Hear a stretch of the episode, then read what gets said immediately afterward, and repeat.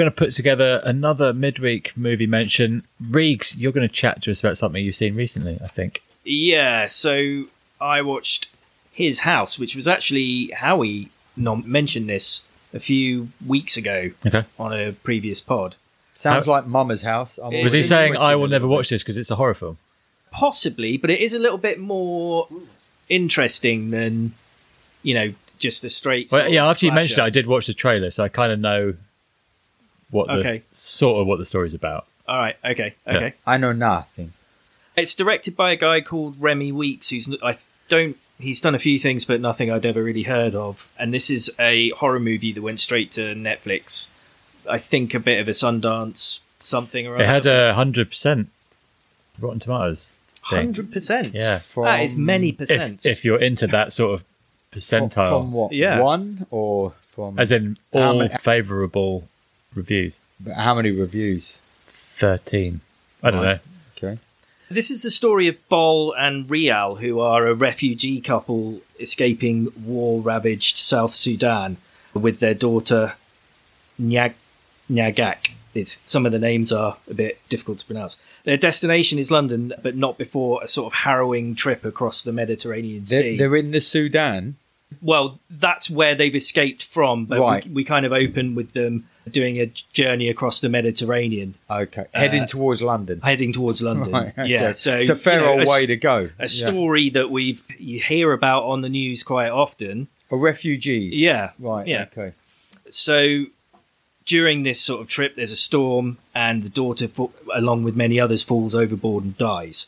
Yeah, it's it's Cheery quite stuff. har- it's Yeah. harrowing. It's harrowing. So later in London, they're granted asylum by some sort of very bored-looking bureaucrats. They sort of rattle off a load of restrictions, and you can't do this, you can't do that, otherwise you'll be deported, and then they're on probation. Basically, they're taken to a housing state which has been given to them, and it's predictably an absolute shithole. There's rubbish piled up outside.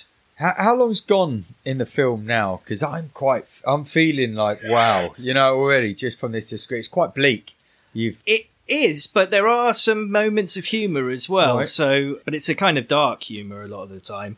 She, he's having a nightmare about that journey Yeah. across the sea, and he wakes up and he's she's sort of cradling him, and she says, "Oh, what were you dreaming about?" And he said, "Oh, it was about like our wedding day." And she said, oh, "She says, oh, that's that explains the screaming then."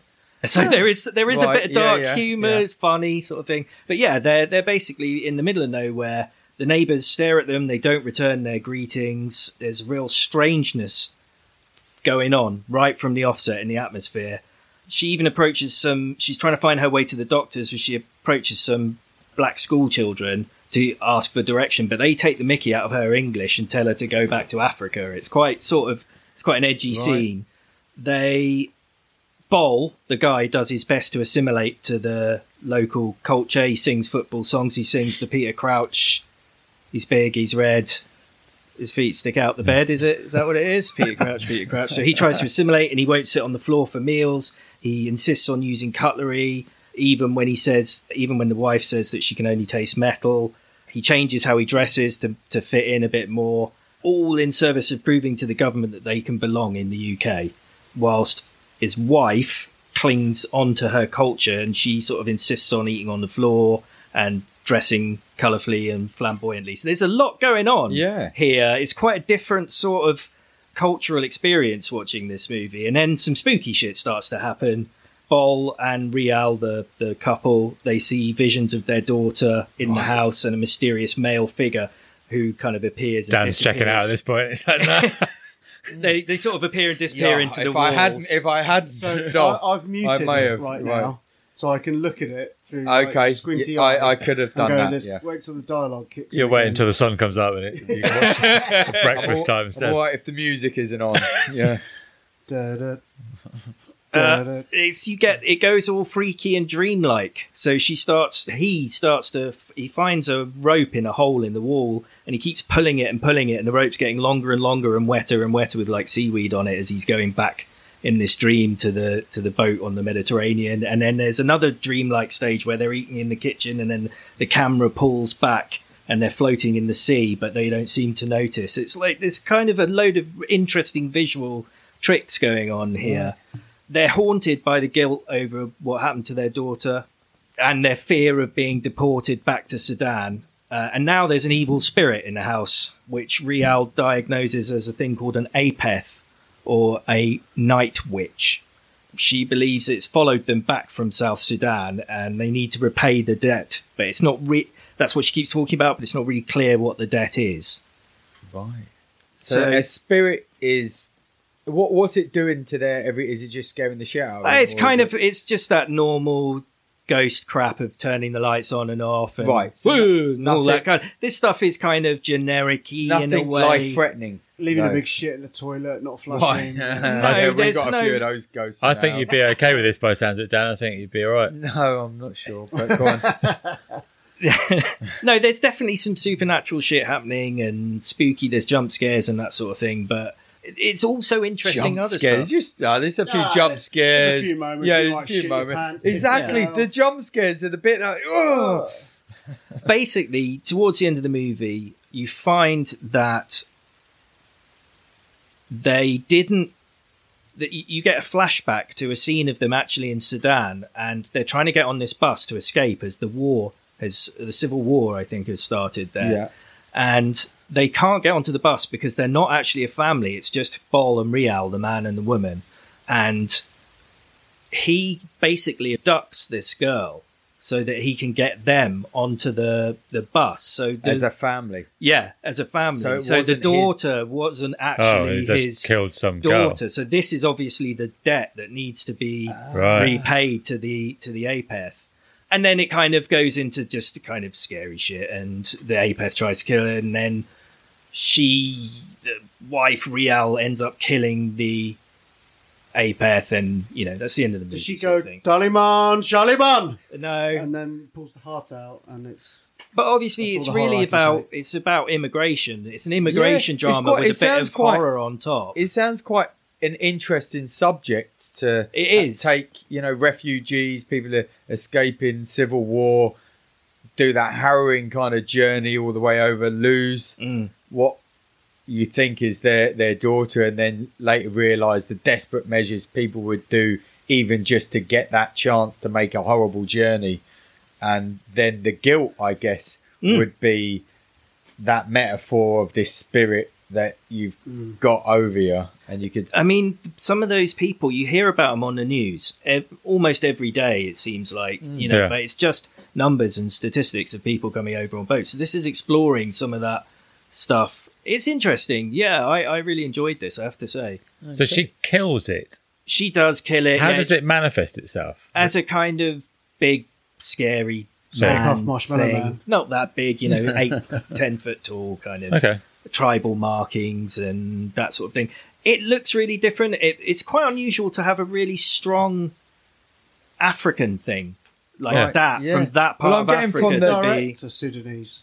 I don't know. I didn't. He, he talked. I read an interview where he talked about how a lot of it was about his struggle to assimilate to living in Britain. So Right. I was just thinking of the review y- is there more about the the the wife who stayed Mm. true to her cultural roots and wore these flamboyant. You're calling him a sellout. and everything. And no, not not at all, because uh, you can understand the pressure that he might Yeah, feel definitely. in trying to to fit in, and her not doing that may have rubbed him up the wrong way, but he probably still really appreciates seeing that because you want to hold on. It's a balance, isn't it, for any kind of Yeah, he doesn't want to lose the you know the right to. Well, it kind of works out because the very end of the movie, right at the very end, after the Apeth has been killed, the caseworker, the social worker who comes back to the house, obviously the house was a complete shithole and he saw it and they were going to deport him back. They fixed the, the house up, everything's rosy, Yeah. now the Apeth is gone.